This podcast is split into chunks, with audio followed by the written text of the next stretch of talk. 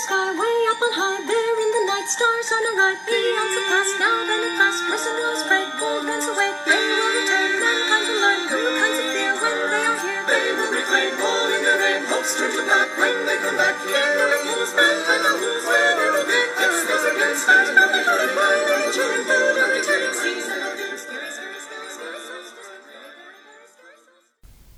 人类最古老而强烈的情绪就是恐惧，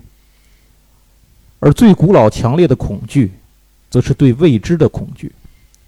大家好，我是瞬间思路，欢迎您收听闲聊八匹马的最新一期节目。哎，我是杨次郎。这一期节目给您说点儿不一样的新鲜东西啊，咱带点儿硬核的啊。对了，先说一句，就是我们上一期的这个上一星期，也因为杨总那边工作比较紧张的这个原因啊，然后导致我们这个这期节目没能，我俩没有时间能凑在一起，所以没有录。那没录节目呢，我就转采了一期，就是转发了一期，啊，从这个集合那边转发了一期我去年年底的时候在集合录的一期节目，讲的是一些呃未知水下的未知生物嗯和一个桌游的主题进行结合的这么一个节目，给大伙儿听点儿不一样的吧，也是听点儿不一样的。呃，您要是喜欢桌游的呢，就可以听里头桌游部分；您要喜欢这个怪事儿的呢，您就听怪事儿的部分；您都喜欢就一块儿听，都不喜欢呢听这期啊。那这期节目呢，我们呃给大家带来一个并不算是动漫的这么一个主题，但是甚至很多人觉得它可能不能算是回忆的一个主题。但是对于嗯我来说，这个主题其实是从呃啊也有十几年了嘛，它是从二对零零六年、零七年那会儿开始进入到我的知识的这个范畴里头的。对，呃，对，杨总大概什么时候我也差不多，我觉得是吧？对这个主题就是库苏鲁的呼唤。这现在是显学了。对，现在是了。对，那个在好像在，反正我刚知道这个东西的时候，是一个极其极其小众的，呃对非常小众非常非常小众它远远的小众程度远远的超过了 D N D、什么魔戒呀等等这些大的这些体系。但后来我才慢慢的知道，就是撬开那一点小门缝，让我知道哦，原来这个库苏鲁的这个世界的设定是这么这么的大，而且最嗯重要的是，它还在不断的发展。啊，对，还在不断的扩大。行，那咱们话就说回来，咱们说说库苏鲁的召唤吧，或者叫库苏鲁的呼唤啊。这这个现在我忘了，咱现在标准的翻译好像是用的是库苏鲁的呼唤这个翻译。不重要。对我说说我怎么知道这件事儿的吧。这个这个回忆一下当年是怎么着哦。这期有抽奖啊，大家别忘了，最后最后要听，感谢我们的那个赞助商啊，咱们最后咱们一块儿再细说。那我们呃，我在当时是如何接触到库苏鲁这个东西呢？是因为在两千年，就二零零五年前后吧，嗯我开始跑团儿。啊，跟着天津的这个玩家们开始跑团儿，别的节目里我也说过这件事儿。大家其实玩的都是 D N D，结果有一天玩着玩着呢，这个带我们跑团的城主，然后他呢带了一个朋友来，嗯，这个朋友呢，呃，说是要给我们带一个，就是带来的这个朋友是一个城主。那天我们那个城主就就当 P C 了，然然后大伙儿一块儿跟那个城跟新来的这个城主呢跑两次团儿，人家就有空有时间带两周，嗯带我们玩两把。什么东西呢？说是一个新的这个跑团规则，就是 T R P G 桌上角色扮演游戏的规则。别再玩 D N D 了，跟你们玩一个不一样的，叫 C O C。这个 C O C 就是 Call of 库苏鲁的缩写。那当时也不知道什么是库库苏鲁，然后当时呢，甚至连我们跑团的那个模组啊、东西啊，都是网上啊这个啊爱好者翻译的。翻译了之后，我们也没有规则书，就是人家给我们嗯讲这个大概规则，因为玩就凭 D N D 的理解嘛，嗯来套这个东西怎么理解。然后那个游戏模组呢，都是人家自己打印的，当然这后来我也都打印了。这就是 C O C 模组的系列里非常非常有名的一个模组，叫《天堂之水》啊嗯，这是这个模组。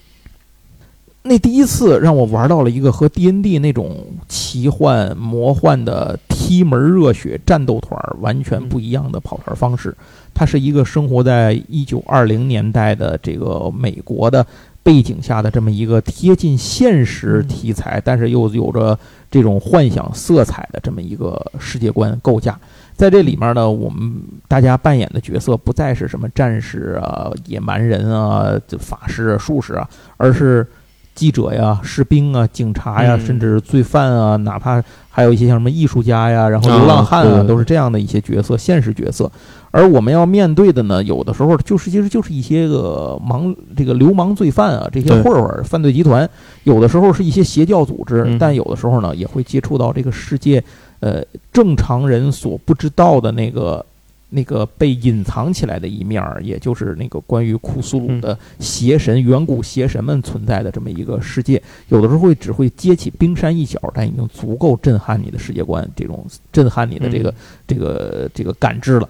当时这个团儿细节我就不说了，因为可能涉及到有些朋友以后有机会会跑团儿的时候呢嗯会剧透，所以在这儿就不说了。我就是通过这么一件事儿接触到这个和 D N D 完全不一样的东西，然后后来完事儿之后，我们一起吃饭，就听这个来的给我们带团儿的这个城主给我们讲什么是克苏鲁的召唤。啊，我从那儿才第一次对这个东西有了概念，就是二零零七年的时候，我对这个东西第一次有了一个概念。嗯，从那儿起开始接触到这个东西，但是那会儿是由于上网的方式也不是那么的方便，嗯那会儿好像还拨号还是 ADSL，ADSL 哎刚刚有宽带，然后。嗯资料呢也是极其的匮乏，你别说 COC 了，D N D 都没什么资料。那会儿往 D N D 勉强还出过三宝书，COC 什么都没有。嗯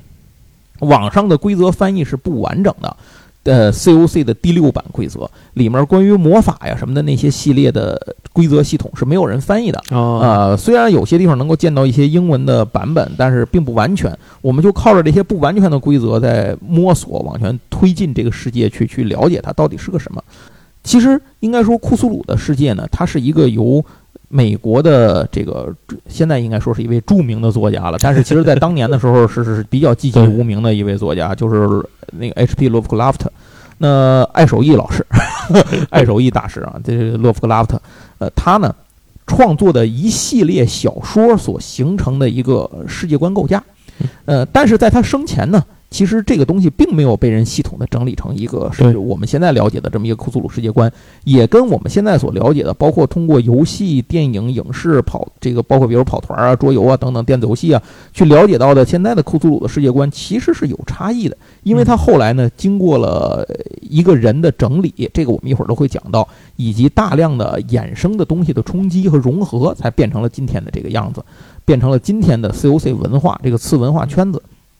那洛夫克拉夫特他创造的这个是这个库苏鲁神话呢，它有一个比较奇特的地方，就是我们知道神话这种东西啊，它分成两种，一种呢是民俗性神话，嗯。它是在人们的社会生活当中、历史演变当中民俗产生的这么一个东西，一个神话；另一种叫做文学性神话，它是随着文学创作而产生的神话。那么库斯鲁这个东西呢，它诞生于民这个文学性的这个神话，但是呢，现在也融入了越来越多的民俗的这些东西被融入其中。而且最它跟其他的世界上的神话体系最不一样的地方就在于，我们所了解的其他的神话体系都已经停止了成长和扩张。啊，对，它已经变成了一个定格下来、冷却下来的东西了，变成了历史的沉淀和回忆。但是库苏鲁神话不一样，直至今日，库苏鲁神话虽然它诞生的时间很短，但是直至今日这几十年过去了，库苏鲁神话还在不断的发展和扩大，甚至是这个增速是与日俱增的这种感觉，这是它最独特的地方。呃，在我们正式的讲库苏鲁这个东西之前，进入这个主题之前，还是我刚说了我是怎么接触到的。嗯，呃杨总，你说说你最早是什么时候怎么接触到库苏鲁这个东西的？我其实知道它也是差不多，呃，就是零零可能零八零九，嗯，大概就这个年年代。你但是是在在加拿大知道吗？呃，在加拿大知道的，哦就是我知道这东西其实也是因为跑团儿，就是我、那边还跑团了？我在那边不跑团，所以就是我我对这接触 我对这接触没有那么深，嗯但是就是我从那时那阵儿就知道有这么一个就是绿章鱼这么一个东西。啊，对，章鱼脸，嗯对，章鱼脸和黄衣之王，当时就是这两个形象，我这两个形象我我知道，我知我对他印象最深的是，他是一个现代背景，没错，就是因为过去跑团我一直以为都是奇幻背景，啊，对，跟我一样。然后是在加拿大就是那个宅店嗯，看了雷震打式对对宅店，雷雷城，这这有机会可以详细说我们雷城的宅店。就在他那个宅店，因为他宅店什么都有嘛，因为我在那儿也是玩万智牌，所以跟老板比较熟。然后在他那儿就看见那一墙的这个规则书，跑团的规则，嗯，然后里边就发现除了这个奇幻背景的，然后也有各种其他背景的，对对，没错，然后包括什么太空的，什么这个，然后就发现有这个就克苏鲁这个二三十年代这种背景的这个跑团规则。嗯，你是在那儿细翻了是吗？我大概看了看画，然后跟人家聊了聊，说这是什么东西。啊，然后回来可能在网上我还找了找，就因为那阵儿我玩我我在那边也推桌游啊，嗯，就是推桌游，就是我得自己研究，自己知道这是什么故事，啊然后觉得这背景能不能引起人注意，然后看规则，然后觉得这能不能推给小伙伴玩，然后求着小伙伴玩，就是 我大概是一个这这这么一个对悲催的推广人的角色。这就是桌游推广者的一个现实生活状况。对所以当时我就什么都研究，就但凡觉得这东西可能能引起周围小伙伴的兴趣，我就研究。嗯，所以当时也是上了一些论坛，然后去看了看这大概是个什么东西。嗯，然后后来发现就是这还是一个跑团为基础的。哎，然后以我的能力来说，我既当不了 KP，也当不了那个对 调查员儿。CP 就是 COC 体系下的 DM，、啊对对对它因为因为它成就成叫守守密人嘛，守密人，对对对，就是既当不了城主，也当不了玩家。然后我觉得，然后鉴于我周边小伙伴的英文水平都还不如我，所以我觉得 就拉倒了是吧？我买本规则在这儿玩儿，估计也是不太可能的。于是这个就基本放弃了。嗯所以我，我实际上真正开始了解或者说研究比较深，都到了回国。啊回国我开始玩桌游之后，A H 啊，对对，叫《鬼阵奇谭》，那会儿叫《魔阵惊对魂《魔阵惊魂》，《魔阵惊魂》出中文版，》，嗯，那那个战棋会出的嘛，对，其实是我接触这个契机。对，就是因为我觉得终于我一个人可以跑团了。嗯然后我买了那个中文版之后，我非常细心的把所有的配件都放到了小盒子里，分门别类的放好之后，这游戏我再没看。就没人玩了啊。这 这游戏我发现就是我一个人也玩不了。然后，但是就是我从那《魔阵惊魂》之后，就开始系统的能够去找这方面的材料去嗯看了。对对对，到那会儿其实就能够找到的资料就已经变得多呃，一些相对多了很多了。是。那咱们就来聊聊到底什么是库苏鲁神话吧。库苏鲁神话当中呢，他是这样认为的：宇宙呢起源起源于混沌，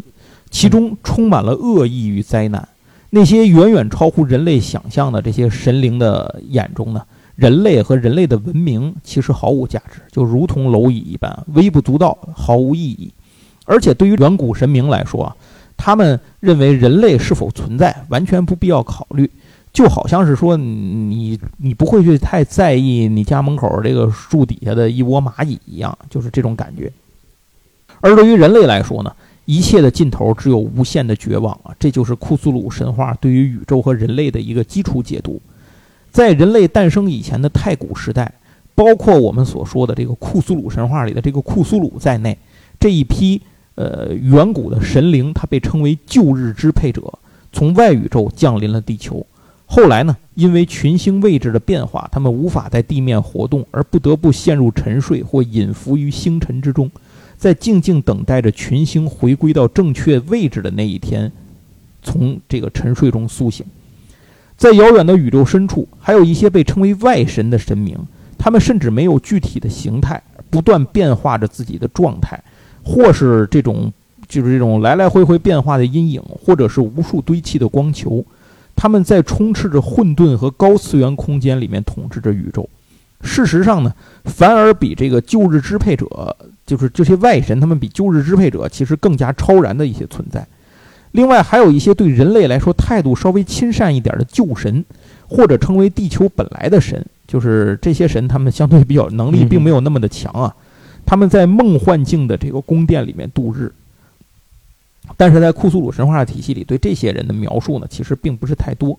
在世界范围内非常多如牛毛的各种神话体系当中，库苏鲁神话是最为独特的一个。刚才我们就说过这件事儿了，它是由美国小说作家叫霍华德·菲利普·洛夫克拉夫特所创造的。后来呢，又经过奥古斯特·威廉·德雷斯进行了补充，这就是刚才我们在一开始的时候我说到，后来经过别人的手又进行了一个二道加工，就是指的这个这个德雷斯这个人。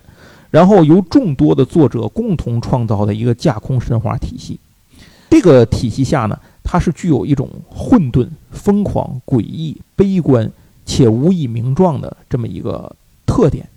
那么，洛夫克拉夫特创造了一大批以库苏鲁为代表的各种各样的神明，并且围绕着这一系列的神明和他们的这个整个和人类啊之间的各种各样的这种这种互动和关系吧，创作了一系列的文学作品。这就是最早的库苏鲁神话系列的作品。当然，在那个时代，可能就是在洛夫克拉夫特写书的那个时候，嗯其实是没有这个库苏鲁神话这个概念的，这是后来才创作出来的一个概念。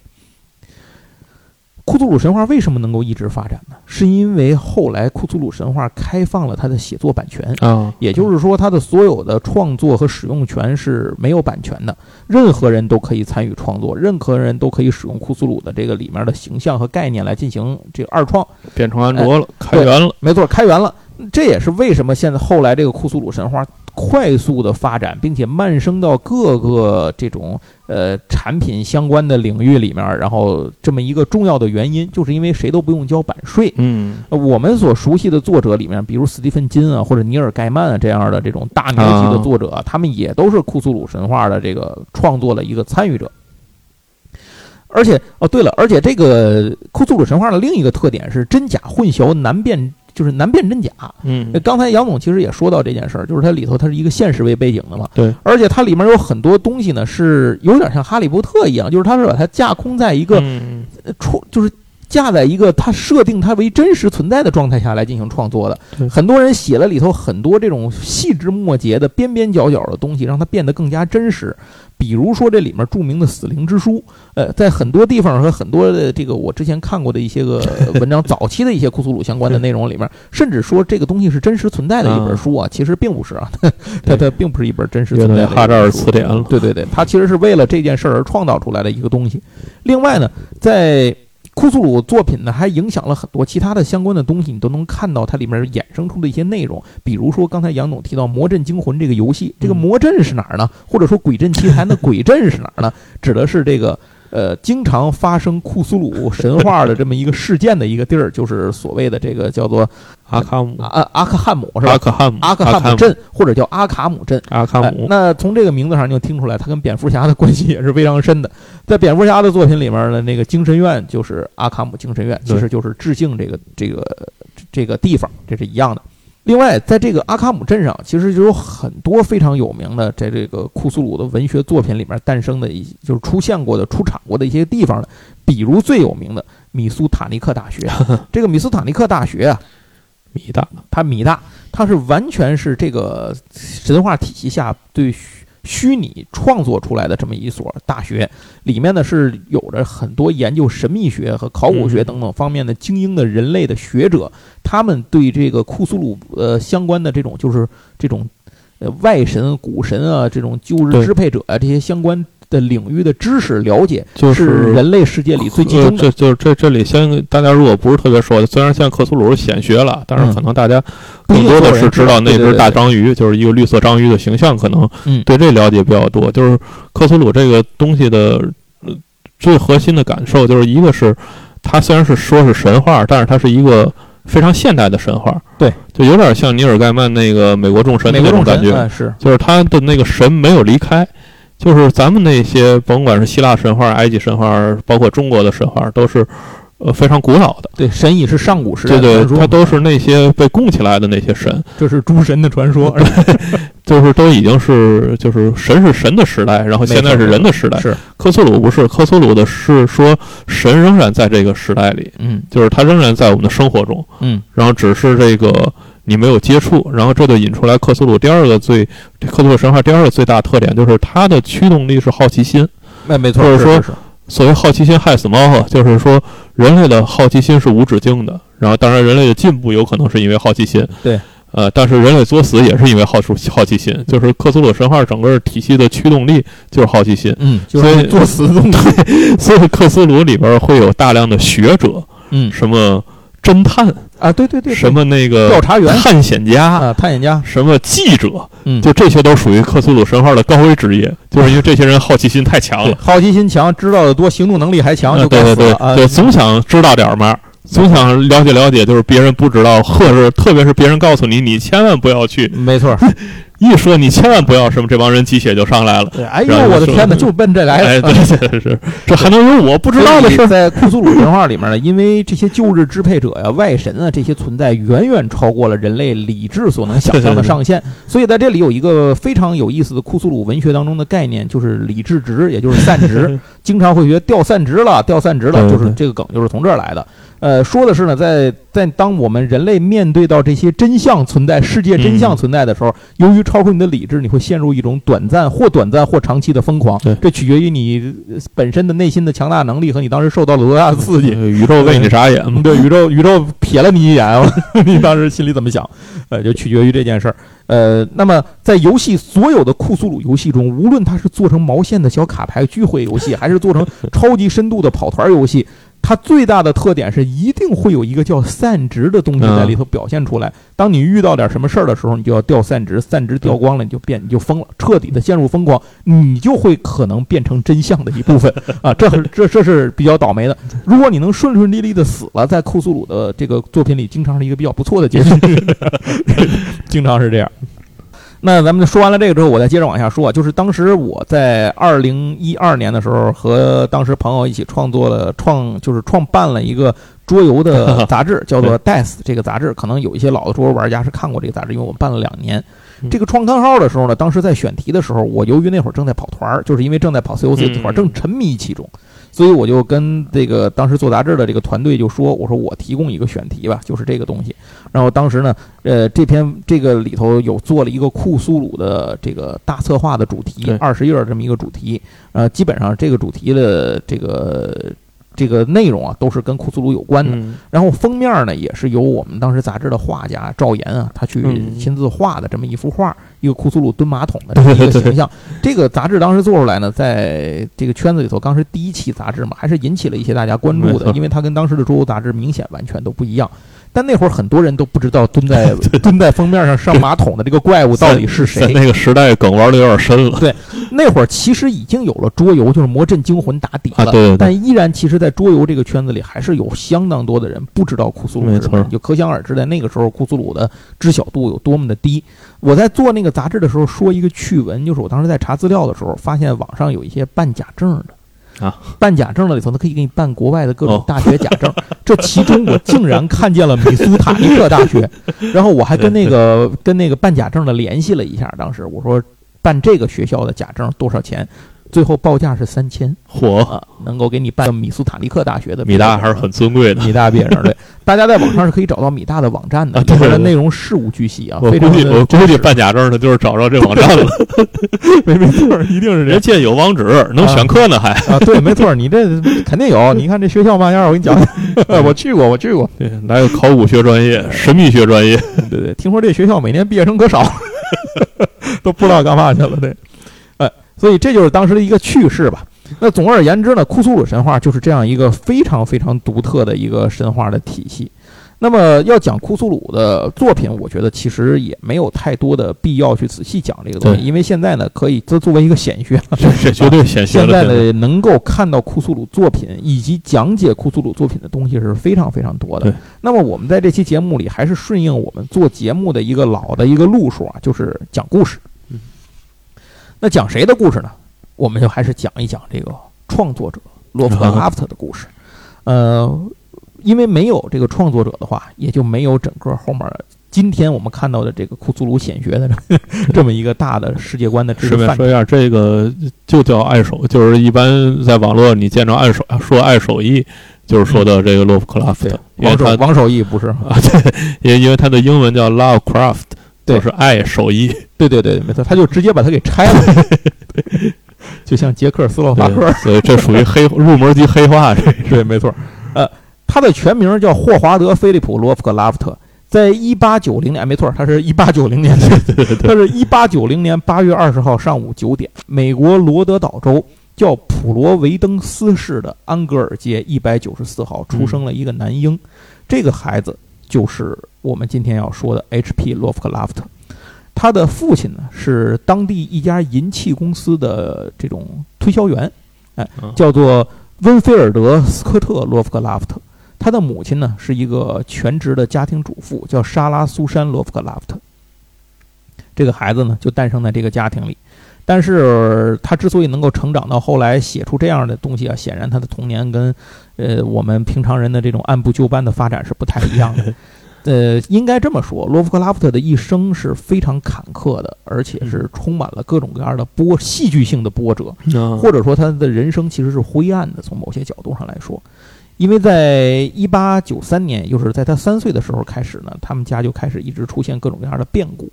先是他的父亲在他三岁的时候进了神经病院，那么呃，这个罗夫拉夫特呢，就是小小罗夫克拉夫特吧，就由他的母亲和两个姨妈，应该是还是姑姑，嗯还有他的外祖父来把养育他。这里面呢，他的外祖父当时对他是非常重要的，就是他外祖父对他是非常照顾的。他的外祖父叫菲利普，呃，就是对这个孩子呢，这个后来的发展和影响是非常多的。就是他让他看书，就是他的祖父让他多看书，包括他的母亲也支持让他多看书。哦，对了，顺便说一句，因因为他妈其实特别想要个女孩儿，嗯，所以生下来发现是个男孩儿，非常失望。在他四岁以前一直是当闺 对对女养的，对对对，就是让他穿裙子啊，给他留长发。他，所以我们能够看到一个小时候罗夫克拉夫斯家的那个合影的照片，三口合影的照片，里面是个小女孩儿，那并不是个小女孩儿，那就是罗夫克拉夫斯自己。总而言之，他的母亲其实后来一生里对他的影响非常大，这个影响不一定是正面的，也有负面的，对他的呃非常溺爱他、宠爱他，但对他的生活中的干涉也非常的强。这就是后话了，先不说。总之，现在呢，在他的外祖父和他的母亲啊，还有他的这个两个姨妈的影响和这个照顾之下呢，罗夫克拉夫特开始逐渐的长大。在一八九四年，也就是四岁到一九零三年这段时间里，罗夫克拉夫特大量的阅读了各种各样的书籍，这从格林童话到凡尔纳作品集到希腊罗马神话，呃，无所不包。七岁的时候呢，洛夫克拉夫特迷上了一个作家，就是爱伦坡。哦，这也是为什么我们后来会看到，呃，很多出现，就是他的作品里其实是承接了一些爱伦坡的一些个东西的，比如《黄衣之王》这个嗯这个概念，其实是承接了一些爱伦坡的东西的。在十岁的时候呢，他又迷上了天文学，啊、这也是为什么后来我们会看到很多跟星象有关的东西出现在他的作品里。在一九零四年的时候，他的外祖父去世了，并且他的外祖父去世的时候，由于家产处理不当，他们家就他跟他妈就被就失去了他们家的那个房子，然后那个哦大房子就没了，所以他们就搬到了同街的一个远处的一个小房子里头。嗯嗯，他祖父去世，外祖父去世这件事儿呢，对这个谁呀、对洛夫克拉夫特的精神影响是非常大的。呃他甚至在当时有过自杀的打算。这是一九零四年，到一九零八年的时候呢，他的父亲也去世了，就是这个他有住在精神病院里的那个父亲。他父亲当时是在芝加哥出差的时候，好像是啊犯了精神病，然后被被被弄回来的，然后就哦送进去了。结果他父亲也去世了。据当时说，他父亲死的那个死因好像是因为瘫痪啊什么的，还精神病反正嗯什么导致的这个事儿。结果后来据后世的学者研究呢，他的去世的原因很可能是因为麻痹性痴呆，也就是这个神经梅毒的三期哦，因为梅毒这个原因死掉的。呃，总而言之吧，在一九零八年的时候，洛夫克拉夫特本人呢，也因为连续这个，比如说外祖父去世啊，然后这个等等他自己的性格啊，包括这些事情造成的影响，他也出现了严重的精神问题，就是他他他他也表现出精神上面的一些问题，呃，严重到什么程度呢？已经不能念书了，所以呢，他当时就最后就选择了辍学，呃，也因此呢，没能进入他一直想要去就读的这个布朗大学。哦所以这后来在罗夫克拉夫特的一生里面，对他他都没法释怀忘掉这件事儿。从那个时候起呢，罗夫克拉夫特就进入了一种隐士一样的隐居生活，几乎就是足不出户的宅男生活啊，就是这样。那现在可能日本有很多这样是吧？有很多这样的人。这个是在这段时间里呢，他开始大量的创作各种各样的诗歌和去观测天文学。啊，这是他在这几年里头，从一九零八年到一九一三年这五年当中他做的事。在一九一三年的时候，他第一次向，就是在一九一三年的时候，洛夫克拉夫特呢向当时一本杂志叫《大船》杂志嗯寄出了一封信。这封信并不是投稿，它是一封批评信，抨击的是当时这个杂志上刊登的恋爱小说。啊，结果呢，这件事情引发了大规模的这种，就是读者啊和作者之间的这各种争辩啊，就这么一件事儿。也因为这件事情呢，他受到了当时叫做联合业余报业协会的关注。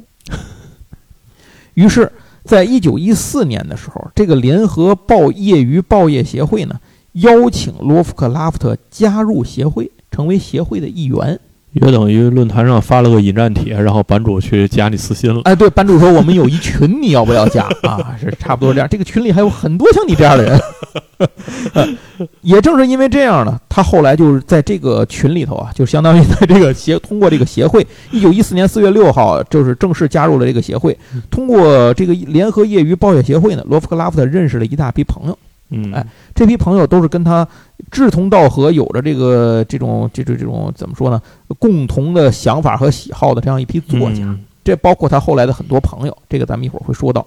那就是通过这个协会的关系，洛夫克拉夫特建立起了一个后来在介绍到他的时候都会提到了一件事，就是他的呃作家书信笔友网络，哎啊，这么一个叫做洛氏通信群吧，通信网，你可以这么理解。只不过那会儿呢，没有网络，他没有什么，他只是靠呃写信来达成的这么一个东西。但是建群这件事儿，古往今来都是一样的。对，在这些朋友的鼓励和这种带动下吧，一九一四年，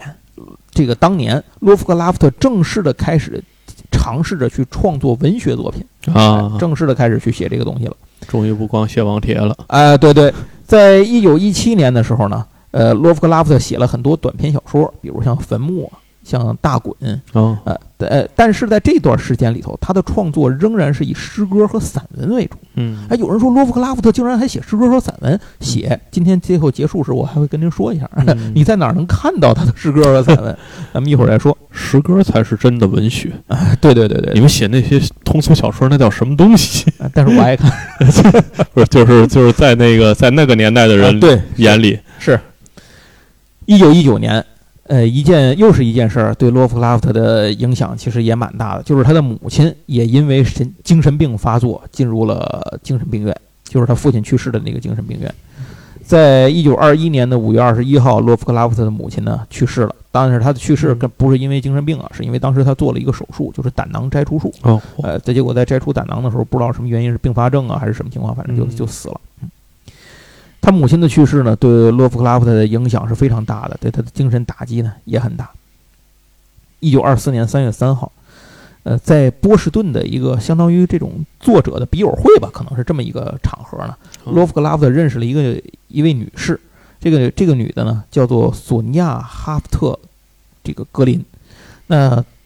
两个人算是一见钟情吧。在经过了交流之后啊，大家后来的这种聊天啊、沟通啊之后，哎，两个人觉得情投意合，于是决定结婚。结婚之后呢，他们移居了美国纽约，就是从哦，刚才忘了说，我我忘了刚才说没说了，嗯他们家住的是罗德岛州，啊，这，是美国最小的州。这个呃，结果他们就从最小的州呢搬到了大城市，美国的心脏地带，就是纽搬到了纽约市。纽约市的车水马龙啊，让这个呃洛夫克拉夫特呢看的看到了很多新鲜的事物和东西。在那个时候，他开始写稿子投稿了。他把早年写的一部，就是他把之前写的一部短篇作品叫做《大滚》或者译成嗯《达贡》，这是库苏鲁作品里面的一个重要的库苏鲁派系下的一个重要的神对明啊。把这部作品呢投稿给了当时的一个杂志，叫做《诡丽幻谈》这么一个杂志。这个杂志其实也挺有意思的，在他创办的前三十年里，基本没赢过利。但这个杂志确实养活了洛夫克拉夫特非常重要的一个经济来源。当然，你就想这么一个杂志也给不出多高的稿费，那就是意思意思就得了。通过这件事儿，洛夫克拉夫特正式成为了一个靠稿费来混口饭吃的作家。但是呢，这个纽约的物价实在是太贵了，而他的作家的这个收入，你想那杂志都干成那样，他能挣多少钱呢？呃，收入也是每况愈下，所以他们家的经济情况眼看就离着崩溃不远了。在一九二五年的时候，因为家里实在过不下去了，他他老婆呢就决定离开纽约去克利夫兰求职，因为他老婆嗯不是有呃，他老婆比他大七岁啊，哦老婆比他大七岁，去克利夫兰求职，所以他们夫妻呢就两地分居了。独自留在纽约的这个洛夫克拉夫特呢，也搬到了一个比较便宜的住所，就是位于布鲁克林区的一个单身公寓，名字叫做鸿沟的这么一个单身公寓。住在这儿之后呢，他就是越发的感受到了这种孤独和异乡人身份在这儿带来的一种，嗯就是这种孤立感吧。嗯呃，也让他的精神状，因为他原来不就精神有问题嘛，给他的精神状况呢属于雪上加霜，让他变得更加沮丧。在这个时期呢，洛夫克拉夫特的小说风格就明显的转向了思乡和厌世这种情绪。嗯在他的作品《他》和这个雷德胡克的《恐惧》这个这两篇文章里面呢，就可以集中的反映出他当时的这种情绪和状态来。到了一九二六年的时候，呃，这个洛夫克拉夫特觉得在纽约无法再坚持下去了，嗯，于是他选择了回乡，他就回到了自己在这个罗德岛州普罗维登斯市呃生活。但是他这次呢，搬到一个叫巴恩斯街十号，这个期间啊，就是从这会儿开始，他后面的人生都是在自己的老家度过的。从这段时间开始，他也开始游历美国东部沿海的各种古代的遗迹啊，哦去去看这些东西。也是在一九二六年，洛夫克拉夫特写出了一本后来震惊世界的作品，当然在当时可能没有那么大的反响，这就是《库苏鲁的召唤》。哦，呃，以及后来的一系列的作品，就是相关的一系列的很多的作品，都是在那个一九二六年开始那段时间里头创作的，从此打开了库苏鲁世界的大门。但是这并不意味着当时他活得很好，就和梵高一样，活着的时候他的画不值钱，连自己都养活不起。于是洛夫克拉夫特为了能够活下去呢，当时他写了很多代笔的作品，这里就要哦我们提到其中的一篇文章，叫《金字塔之下》。这篇文章的作者当时的书就是当时是在这个叫做《鬼力幻谈》杂志上刊登的。这个作者当时写的是谁呢？震当时引起很震惊。这个作者，但是当时是非常非常有名有名气的。这个人叫做哈利·胡迪尼，哦，呃，美国著名的魔术大师。甚至很多人坚定地认为胡迪尼就是有特异功能的啊、也就是这个对对对对，呃，他是非常有名的魔术和逃脱术大师。嗯，呃，胡迪尼写了一本书，叫做《在金字塔下》，讲述了他在金字塔就是埃及游历的时候，偶然间得到机会进入到金字塔里面，然后见识到了金字塔地下存在的神庙和一些古代远古神明啊，一些等等乱七八糟这种各样的事儿，讲的是这么一个事儿。但是很多人觉得，哦，这个太牛逼了，这胡迪尼的亲眼亲眼所见，嗯对吧？你亲眼得见了。然后胡迪尼呢，对其他人也没有解释当时这个事儿怎么样。过了两年之后，胡迪尼就去世了。嗯嗯，到死呢也没有说这篇文，就是这个里面当时在埃及的建的这些事儿到底是具体是怎么回事儿。后来呢，直到胡迪这个胡迪尼死后，后来又到了这个洛夫克拉夫特去世之后嗯，这有一次在他的作品刊登的时候，大家才发现，在这篇文章就是在重新再出这个嗯这个书的时候，发现这个文章底下的作者当中，除了胡迪尼之外，多了一个名字是洛夫克拉夫特。啊这篇文章其实不是胡迪尼写的，嗯他是洛夫克拉夫特写的，是因为胡迪尼后来回到美美国之后，他想把自己在埃及金字塔的见闻讲述出来，嗯于是他就口述给了当时不知道通过什么关系找到了洛夫克拉夫特啊，口述给了洛夫克拉夫特。但是洛夫克拉夫特听完之后就跟他说：“这文章我不想写，因为太没劲了，啊啊你这个嗯写着没有意思，很无聊。嗯于是胡迪尼就跟他说：“你愿意怎么改你就怎么改。”听上去很像现在的名人那个口述传记的 这 这种脉络。对，就是你你你想怎么改，你随便，就事儿是这么个事儿。嗯你想怎么添加什么细节？我去埃及见着嘛，怎么回事儿？你自己加。我写完之后就不是这么个事儿了。对，但反正署名署的不是这对对个谁啊。按说呢，这种事儿呢，就是一个大作家啊，是不应该屑于去干这种事儿的。但是当时的很不幸啊，这个在那个时代下，洛夫克拉夫特不是一个大作家。对，远远不是一个大作家。对他甚至都活不下去，没法养活自己。而胡迪尼开出了一百美元的高价，呃，这让 洛夫克拉夫特无法拒绝。于是呢，他就接下了这个活儿。在当时，这样的作品他写了很多很多，比如这个还有像什么飞来横祸呀什么的，这些嗯都是他给别人代笔的作品。直到他死后了很多年，才被公开了这些信息，大家才知道这篇文章原来是他写的。于是有很多人后知后觉的说：“你看，我当时就觉得这个文章文风很像洛夫克拉夫特嘛，对吧？扯淡啊！” 在一九二九年，这个罗夫克拉夫特呢，最终和自己分居的妻子呢选择了离婚啊，两个人这个分开了。在一九三三年，罗夫克拉夫特又搬了一次家，搬到了学院路六十六号，听起来像北京，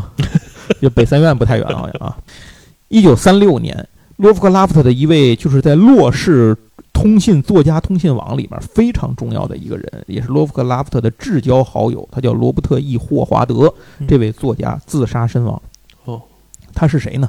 他创作了《蛮王柯南》。啊，这是为什么在蛮王柯南的世界观和罗夫克拉夫特笔下的库苏鲁世界观中的一些地理方面的一些世界观设定是重叠的。对，哎，就是因为这两个人其实是有非常好的这个朋友关系的。嗯顺便说一下，罗夫克拉夫特他经常这个和朋友之间互相把对方写进自己的作品里 啊，就是这种事儿是其实是常有的。包括后来的人创作作品的时候，也愿意把罗夫克拉夫特写进作品里头，这种事儿也是经常有的。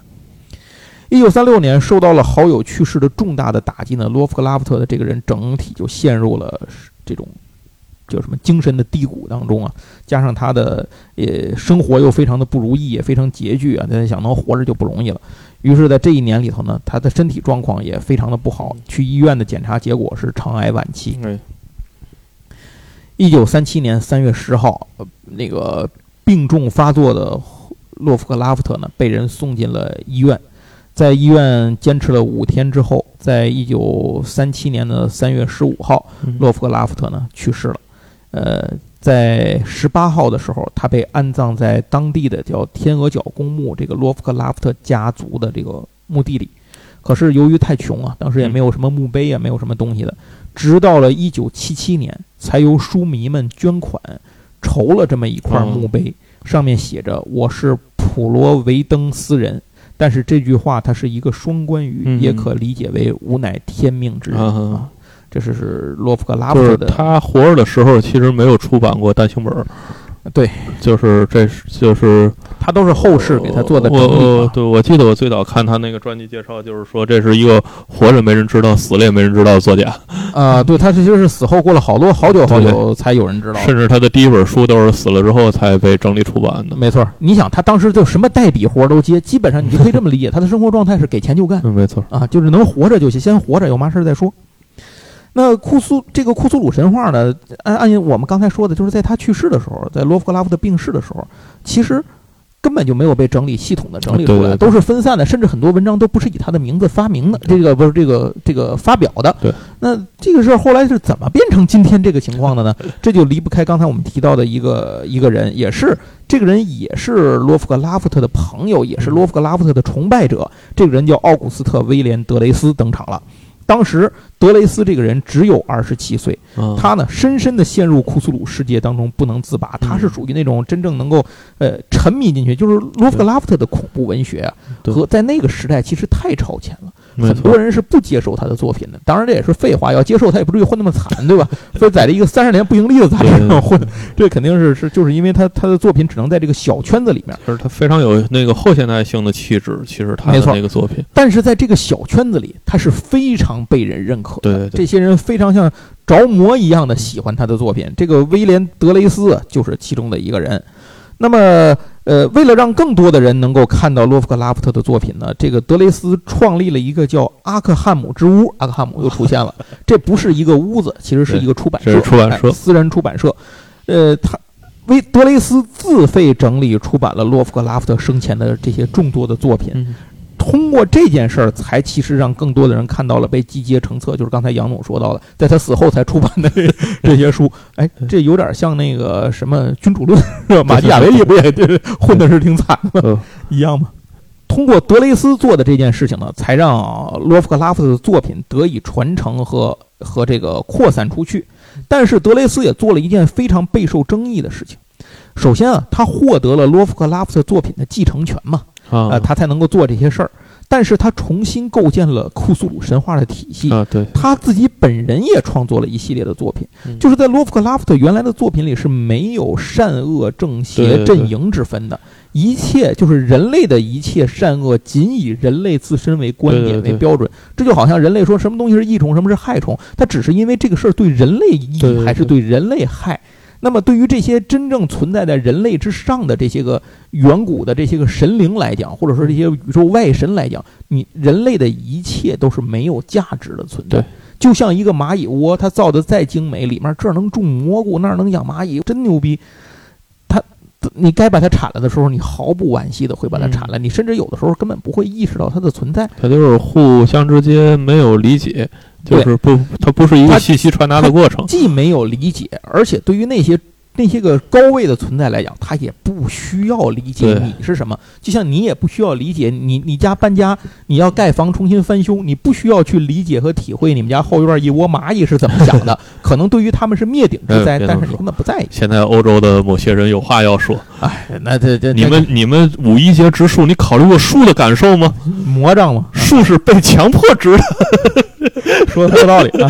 说的很有道理。然后我们的回应是我们都让树签过同意书，不信你问问他。对，你问他，你问他，他不说话就是默认了啊。这说相声就能给他们噎过死，郭德纲一人就给他们都玩死。我告诉你。那么在德雷克的这个哦，还有一点，德雷克是个天主教徒，啊，所以在他的观点里，善恶是二元对立论的。他深刻的受到这个的影响，您嗯这人也挺分裂的，是吧？他一个天主教徒，竟然爱爱玩库苏，爱这个如此沉迷于库苏鲁这么一个混沌的世界。所以他把它变成了一个比较清晰的这个，对，他在库苏鲁世界当中呢，创作了一系列的世界观的这种划分，比如说库苏鲁被划分为象征着水的旧日支配者，嗯，与他同级别的还有三名其他的旧日支配者，分别代表土、火、风，也就是这四大元素。就是你们现在看见那些什么图解克苏鲁、什么克苏鲁神话体系，就包括我们玩的 COC 跑团书什么的这些设定，都来源于德雷斯创造的。其实这是叫新克苏鲁体系，哎，对对对不，是那个原原教旨主义的对克苏鲁。原教旨主义者是原教旨主义的这些人是批判德雷斯，对对对他们对德雷斯持一种极度批判的就是。在这个教祖死之后，这个教派发生了大分裂，对，没错，分成了原教旨派。你修正主义，对对对对对，玩这个，简直是对吧？大逆不道啊！对对对结果库苏鲁呢，就是由于被地球本土的神灵，就是刚才说那些旧神所封印啊，所以沉睡于南纬四十七度八分、西经一百二十六度四十三分，也就是南太平洋海底的都市拉莱耶城里面。这座城市是一个以超乎人类想象的巨大的嗯这个尺度来建造的一个实质的巨城。真正的，据说就是当一个人类正常的人类站在这座城市里，会因为它的建筑尺度而发昏，就是变陷入疯疯狂，就会掉散值。你进去就掉散值，看见那个建筑你就掉散值没。错儿。但是受到宇宙宇宙星象的这个星座和外在因素的影响，有的时候这个封印会松动，那么导致库苏鲁短暂的出现在海上。我们刚才说到我们跑的那个模组《天堂之水》，其实就跟这件事情有关系。库苏鲁的召唤、库苏鲁的呼唤这本书也跟这个这件事儿有关系，就跟库苏鲁的短暂苏醒是有关系的。但是呢，由于封印并未完全解开，所以一般短暂的复苏之后呢，库苏鲁就无法远离拉莱耶的。当星象改变，封印的力量复原呢，他又会继续长眠。在他短暂复苏的时候，很多像艺术家会受到，或者是精神病人什么的，会受到这个他的感召和影响，嗯创作出一些非常稀奇古怪的东西，或者发疯啊，或者是什么样的东西，就是受到库苏鲁的这个短暂醒来的一些影响。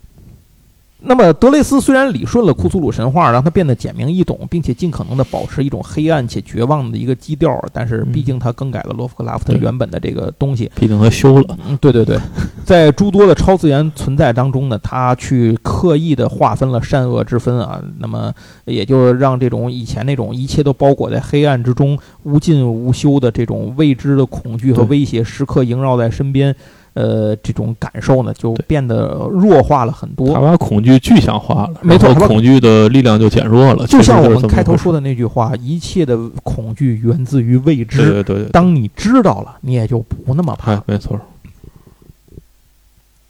呃，所以这就是德雷斯呢对这部这个库苏鲁作品的一个这个改动的一件事儿。所以说成也萧何，败也败也萧何吧。如果他没改的话，是没有什么变化。可能今天我们还是不知道这个东西，就 就真的就就消失于茫茫历史当中，早就没人知道洛夫克拉夫特是什么人，他创作的库苏鲁是什么东西，根本就没有人知道。他改了之后呢，知道人是多了，但是又变了味儿，所以你说这东西到底它是功是过呢？其实也很难说。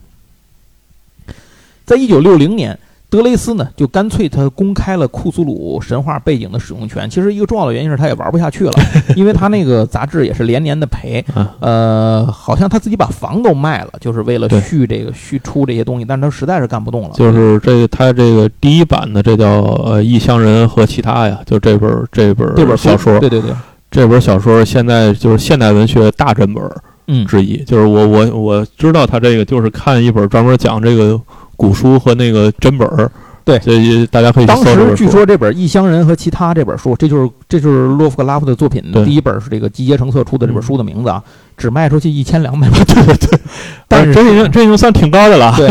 但是到 时至今日，如果你能保有一本保存这本书的话，好像拍价是非常贵的。啊对对对，这是因为而且这书保存的质量非常差，就是几乎没有那个带外封而且。那会儿也没有什么人把它当回事儿，就是因为这个实在是太冷门了。你说我要得一兰亭序，我也不会把它给毁了，对吧？但是你说我就得一这怕嘛破玩意儿，算对，就是大家就是随手买随手扔，随手扔所以这个是现现代文学人间指南杂志，就差不多就这意思。在厕所里捡本人间指南，看完哦，我知道了，就这么个意思。当时，所以能够保存下来的就非常的难对。一九六零年，德雷斯呢就公布公开了这个库苏鲁神话的使用背景权，所有人都可以随意的用库苏鲁的背景进行创作，从此才有了一大批作品蜂拥而现。时至今日呢，接连不断。但是伴随着库苏鲁作品的这个数量的急剧飙升啊，它的带来的后果是作品内容是鱼龙混杂、参差不齐。对，很多低俗无聊的垃圾作品充斥其中。就连德雷斯自己的作品，也因为无法抓住罗夫克拉夫特原著中那种恐惧的精髓，而沦为了一些二流的惊悚的冒险小说。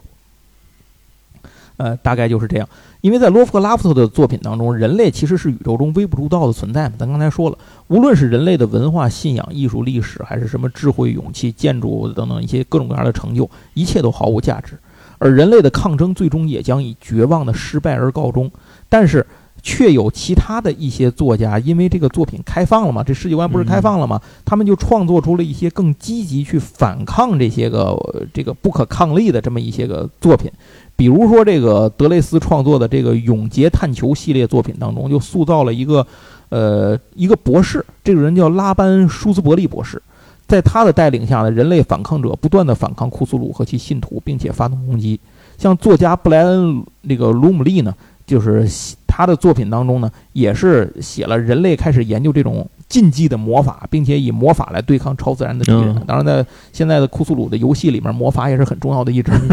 但是，一般在这里头使魔法和不使魔法，经常带来的效果不一定哪个更好。对，你要仔细想好这件事儿。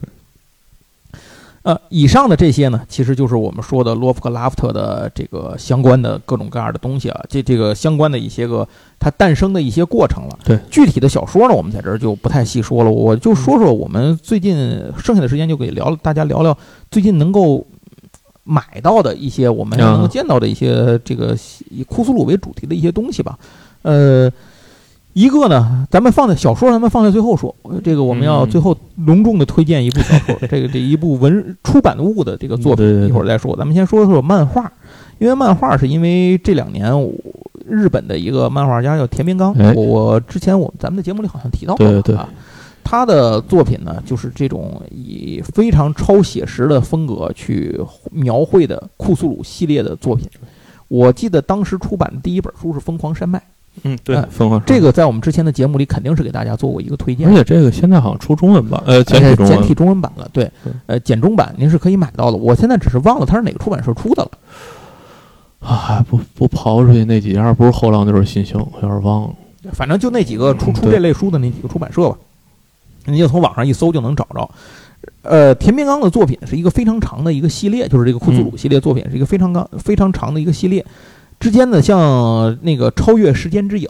也是出了的。嗯，然后现在呢，最新出的一本就是《库苏鲁的呼唤》啊，这本书现在也、哦也也出来了，一共等于它就是繁，我说的是繁体版啊，繁中版，啊对对对，它的繁中版现在也出了。剩下的你像什么星之彩啊什么的，还有很多作品啊，这个会慢慢的出画了好多这个。没错，而且这家出版社其实我之前也完全不知道，嗯后来发现这个出版社好像他也是刚刚涉足到这个领域来来做嗯这类的图书，那选的还做这类的还漫画，真没注意哪家出的不错。这个出版社叫独步文化。哦，啊，确实，之前我在买这个《疯狂山脉》之前，我都没有听说过这对个。他可能是出文学书的，原来对对，他不反正他是跨界过来来做这个东西的。然后这个三本儿这三套书吧，给大家推荐一下。如果您愿意买简体版的话，也没问题。简体版现在就是刚出了一个《疯狂山脉》，哎，对对对，您可以买一下。疯狂山脉很好看，哎，非常好看，画的也非常好。这这个具体内容咱们就不再说了，您可以去看看。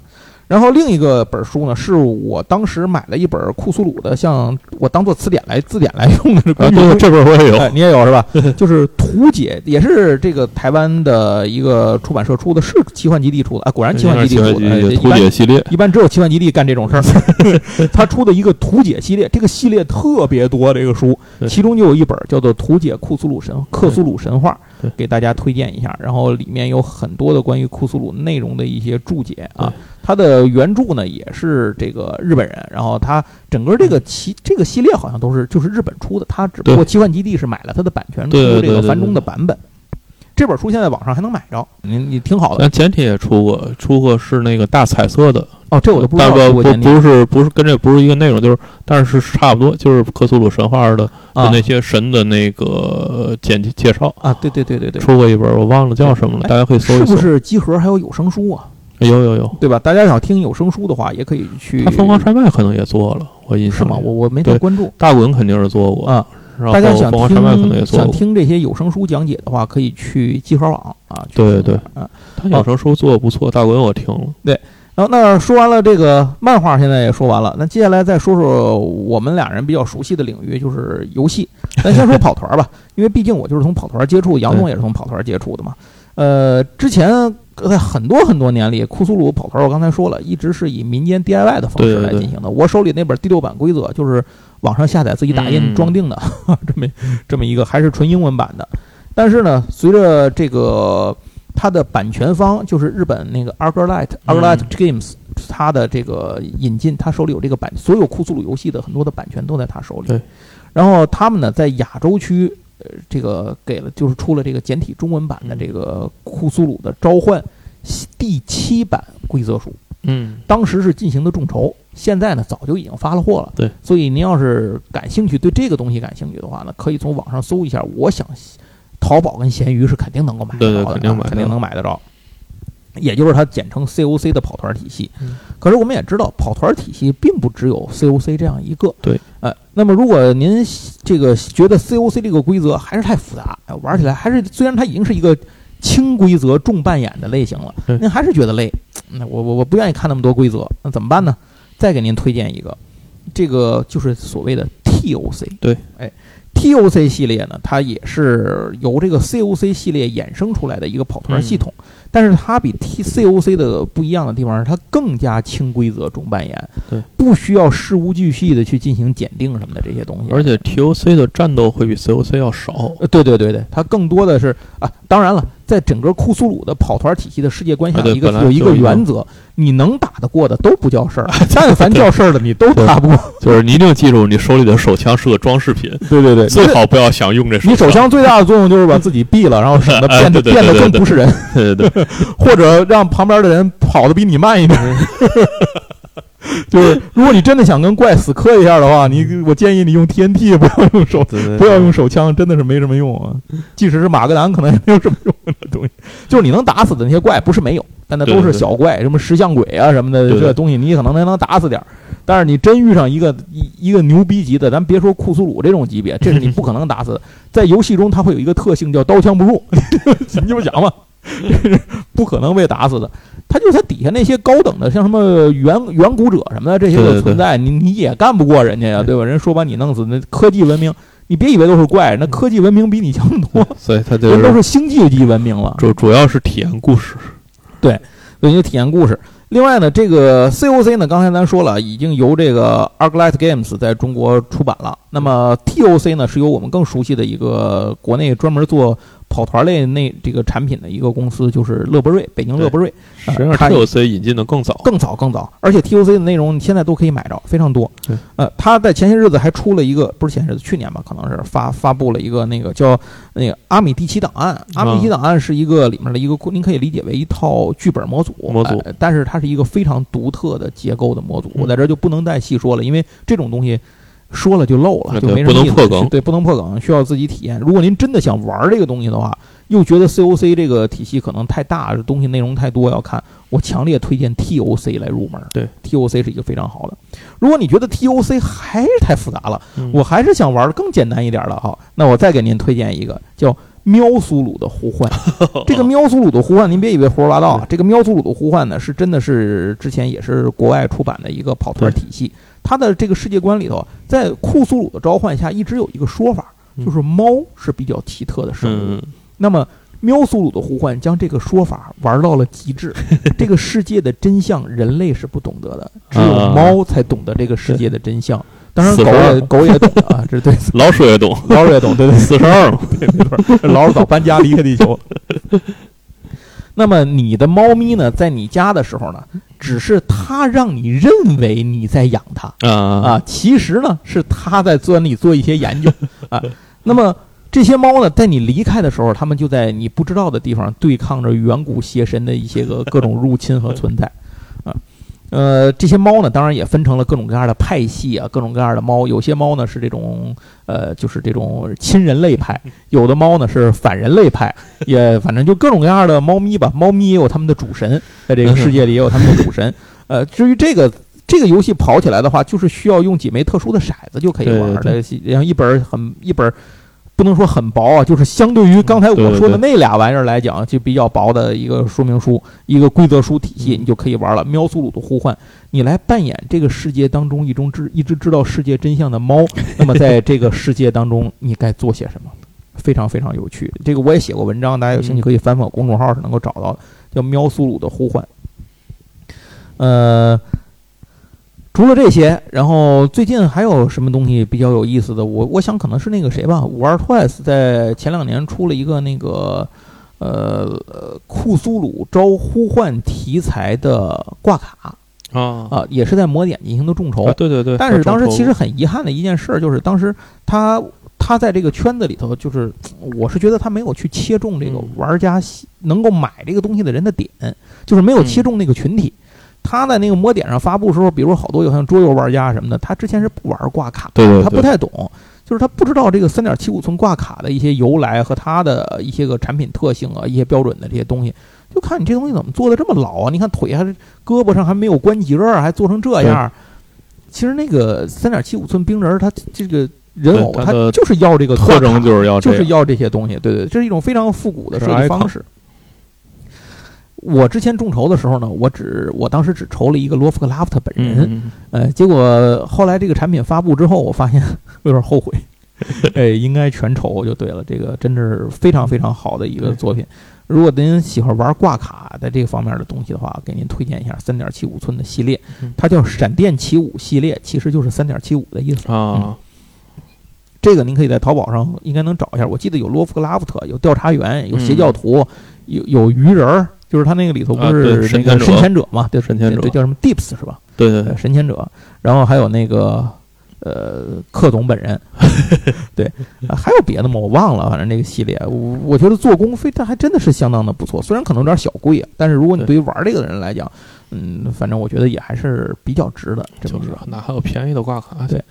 然后再一个是那个谁，天津的一个团队叫魔物频率，他们前段时间、去年吧。出了一个洛夫克拉夫特的洛氏的胸像，嗯。啊哦呃，，雕像，我知道，我我也当时写过文章做过介绍，知道呃，这个东西还挺好的，这个现在还是可以买到，它也分大尺寸和小尺寸。我买的是那个小尺寸的，嗯。放在桌上就是摆在那个桌子上，特别有那种那种味道，那个感觉。而且它有很多的颜色的配色，我给您强烈推荐。我当时买的是一个是个什么色，我现在有点忘了，就是那个铜色，对我买的是复古铜色，但是其实我我买错了，我觉得最好看的是那个星之彩那个颜色，啊，那个配色是非常非常棒的。而且它有一个那个复古木框的那个收纳，你放里头，上面有一个磁扣小灯，点亮之后嗯那个特别好看。对这个东西呢，然后也是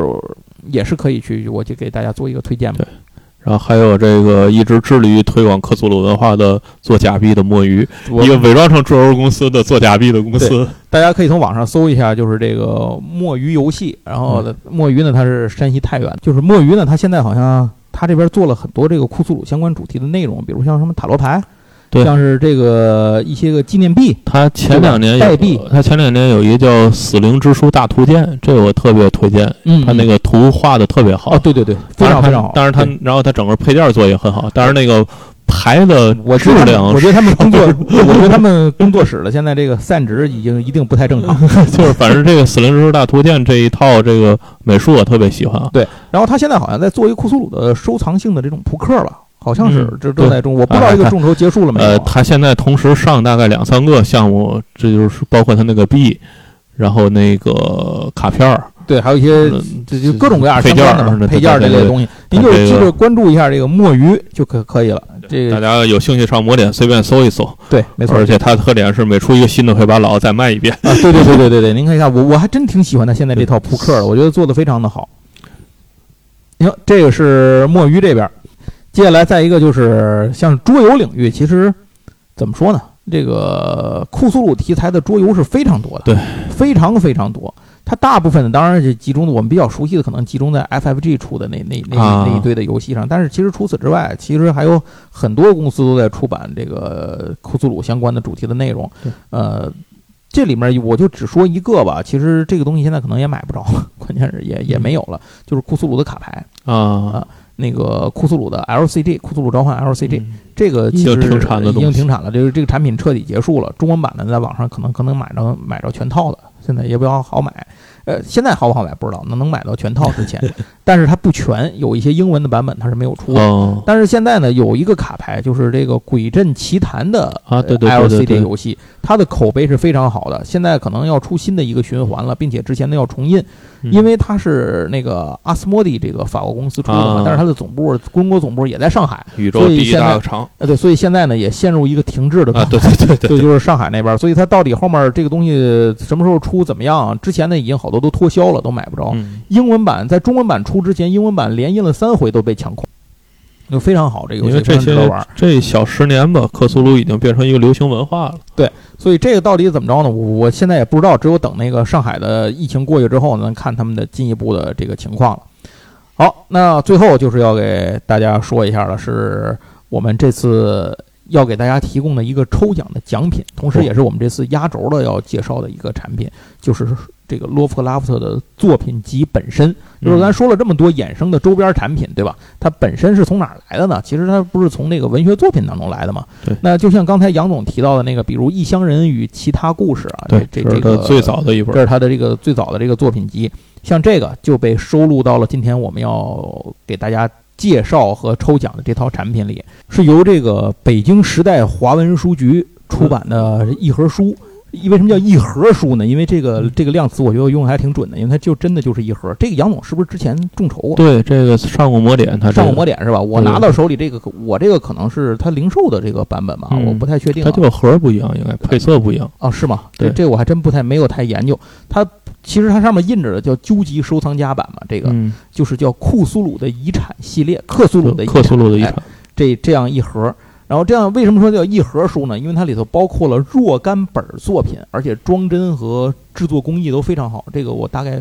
呃翻了几本了，对已经大概看过几本了。尤其他那个《异乡人及其他》是原完全复刻的原版封面儿。这个要说一句，就是我觉得这个最重要的一点就是这个，呃，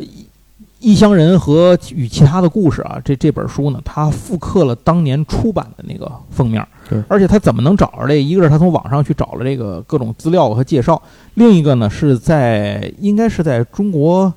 这个国家图书馆。在这个对，在国家图书馆里头呢，有这个书当年的影印版本，啊，呃，所以他们呢也从那儿查到了资料。这个里头的书的一切的装帧和排版形式都尽可能的去还原了当年的出版，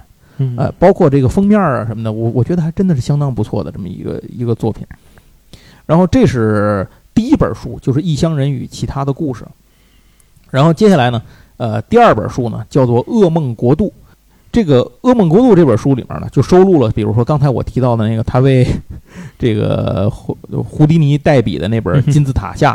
然后还有像什么《尸体复生者》呀、《死灵之书》的历史啊等等等等这些作品。那一共是十三篇的这个小说，所以呃这本书里头就可以看到刚才我提到的那些文章。然后接下来下一本第三本叫《邪恶的启蒙》，这本书呢更有意思。它里面呢收录的是三十篇长短不一的小说啊，里面都是这个很多都是洛夫克拉夫特年轻时写的早期的作品。啊哎，这些早期作品里面呢有四本儿，有四篇他给别人代笔的作品是第一次出版中文版。接下来的一本呢叫《文学中的超自然恐怖》，这是洛夫克拉夫特一生啊创作思想的一个结晶吧。他介绍了西方从古至今的恐怖文学的发展史，在这里面可以看到洛夫克拉夫特的呃对这些方面的一些好恶的一些个倾向和表现以及态度。这本书是呃全球就是咱们这个中文版啊，它是全球唯一一个全彩的印刷版本，里面配了大量的十九世纪的绝版插图，对对对我觉得这个特别有那个味道。没错，就是你如果如果不是当年那个感觉的话，它不太一样。就真的你翻开，我没法他用语言去精确的形容嗯这种感受到底是什么，只有当你翻开这本书的时候才能看到。哦顺便说，不亏。买了不亏。顺便说一下，这个系列里的很多书都非常厚，对，呃 而且因为用纸和装帧非常好，所以它其实像字典一样重。对，这个需要有稍微有点体力翻阅。然后接下来一本叫做《吃鱼之敌》。咱们刚才在文章里不是说过，洛夫克拉夫特早期的时候是以诗歌和散文来创作为主吗？对对对这本书就是第一次在这个中文版本里头推出了洛夫克拉夫特的诗歌作品。啊大家可以看看他的诗歌写出来是什么样的，并且呢，这本书为了能够更好的原汁原味的让人体验这个版这个感受啊，它是采用中英双语对照的。啊如果您觉得它这个中文翻译，哎，可能不是那个劲儿吧，是不是不不够感觉啊？那您可以直接看看它的英文，读一下它的英文原版，是您再根据自己的理解来体会它。而且这套书很有意思，它用的是蓝底儿白字儿的这个套字 印刷，这个就是客气满满。对，客气满满，非常有那个感觉。那说到客气满满呢，接下来这本书本身就叫叫客气集本身就叫客气集。这本客气集呢，它其实的全称叫《客气集洛氏作品插画选》，这里面呢收录了很多呃国潮艺术对库苏鲁神话的一种 诠释吧。一共有一百张作品啊，以库苏鲁为主题的作品给大家欣赏。另外呢，它的这个这本书的前半部分啊，是这个呃《死灵之书》的大图鉴的黑白线稿，啊后半部分呢是笔记本大家可以拿来去记录一个笔记。一共等于是六册书，里面是四册是精装，两册是平装。嗯呃收藏夹版这个也能买着，对网上可以买。网上可以买着。我我还是，如果您喜欢洛夫克拉夫的作品，对他感兴趣，或者说您就是想收藏一下了，我觉得这套书是目前我见到的各个版本之前出过这么多版的洛夫克拉夫作品当中，呃，最值得具有收藏价值的一版。非常适合摆在书架上。对，无论从内容、从做工、从装帧、从它的这个里头的呃印刷等等方面设计上来讲，我觉得都非常带感。那这样一套书啊，呃，我们也是通过今天的节目呢，给大家做一个抽奖。非常感谢华文书局这个二厂给我们提供的这样一份儿奖品，非常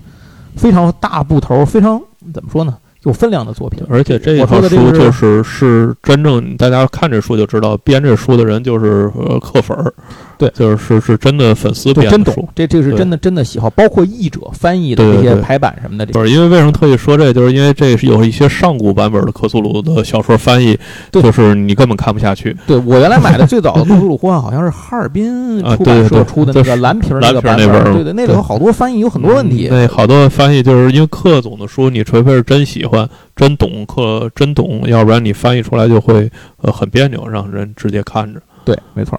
行，那关于这套书呢，咱就先介绍到这儿啊，然后后面咱就该抽奖了。哎，再还是说再次感谢咱们提供这套奖品，叫什么重量级奖品？这个重量级不光说内容重量级，这物理层面上也是老陈的，这砸脚面上，估计脚面骨可能得骨裂。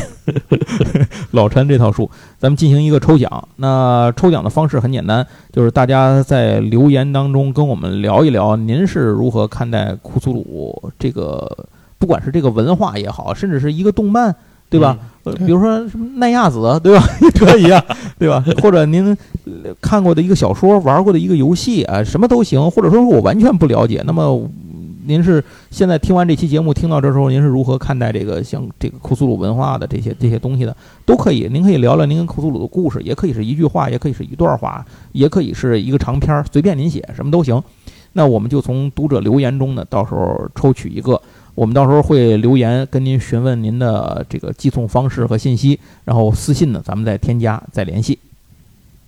好，那这个抽奖的部分也说完了，最后再给我们的交流群做一个广告，就是我们有一个 八匹马的听友的交流群，参加方式呢是您可以加我的微信，就是大写的戈凹高 G A O 八四六零九三九四，我的微信。加完呢，您就在验证里面写八匹马加群，到时候我就给您拉到群里头去。咱们在群里头呢有很多这个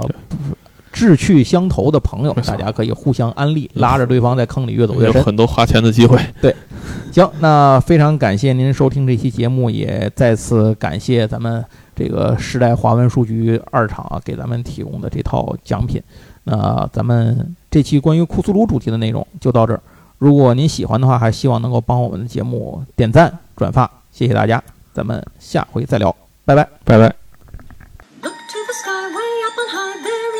Stars on a right. Eons have passed, now last, risen will spread, gold winds await. They will return, mankind will learn new kinds of fear when they are here. They will reclaim all in their name, hopes turn to black when they come back. Here no refuse, mankind will lose where they will be. X-rays against stars, now they turn, by nature and returning season of doom. Scary, scary, scary, scary scary solstice. From the sea, from underground, down from the sky, along the bound, they will return, there in the night, stars on a light, eons of past love and the past frozen walls break, old ones awake. Madness will reign, terror without end, where they extend, here will it spell on the rules, where till the death, planet is again, turned by the lonely hour, the true mode of returning season of doomsday. Sky, sky, sky, sky, sky, sky, sky, sky, sky, sky, sky,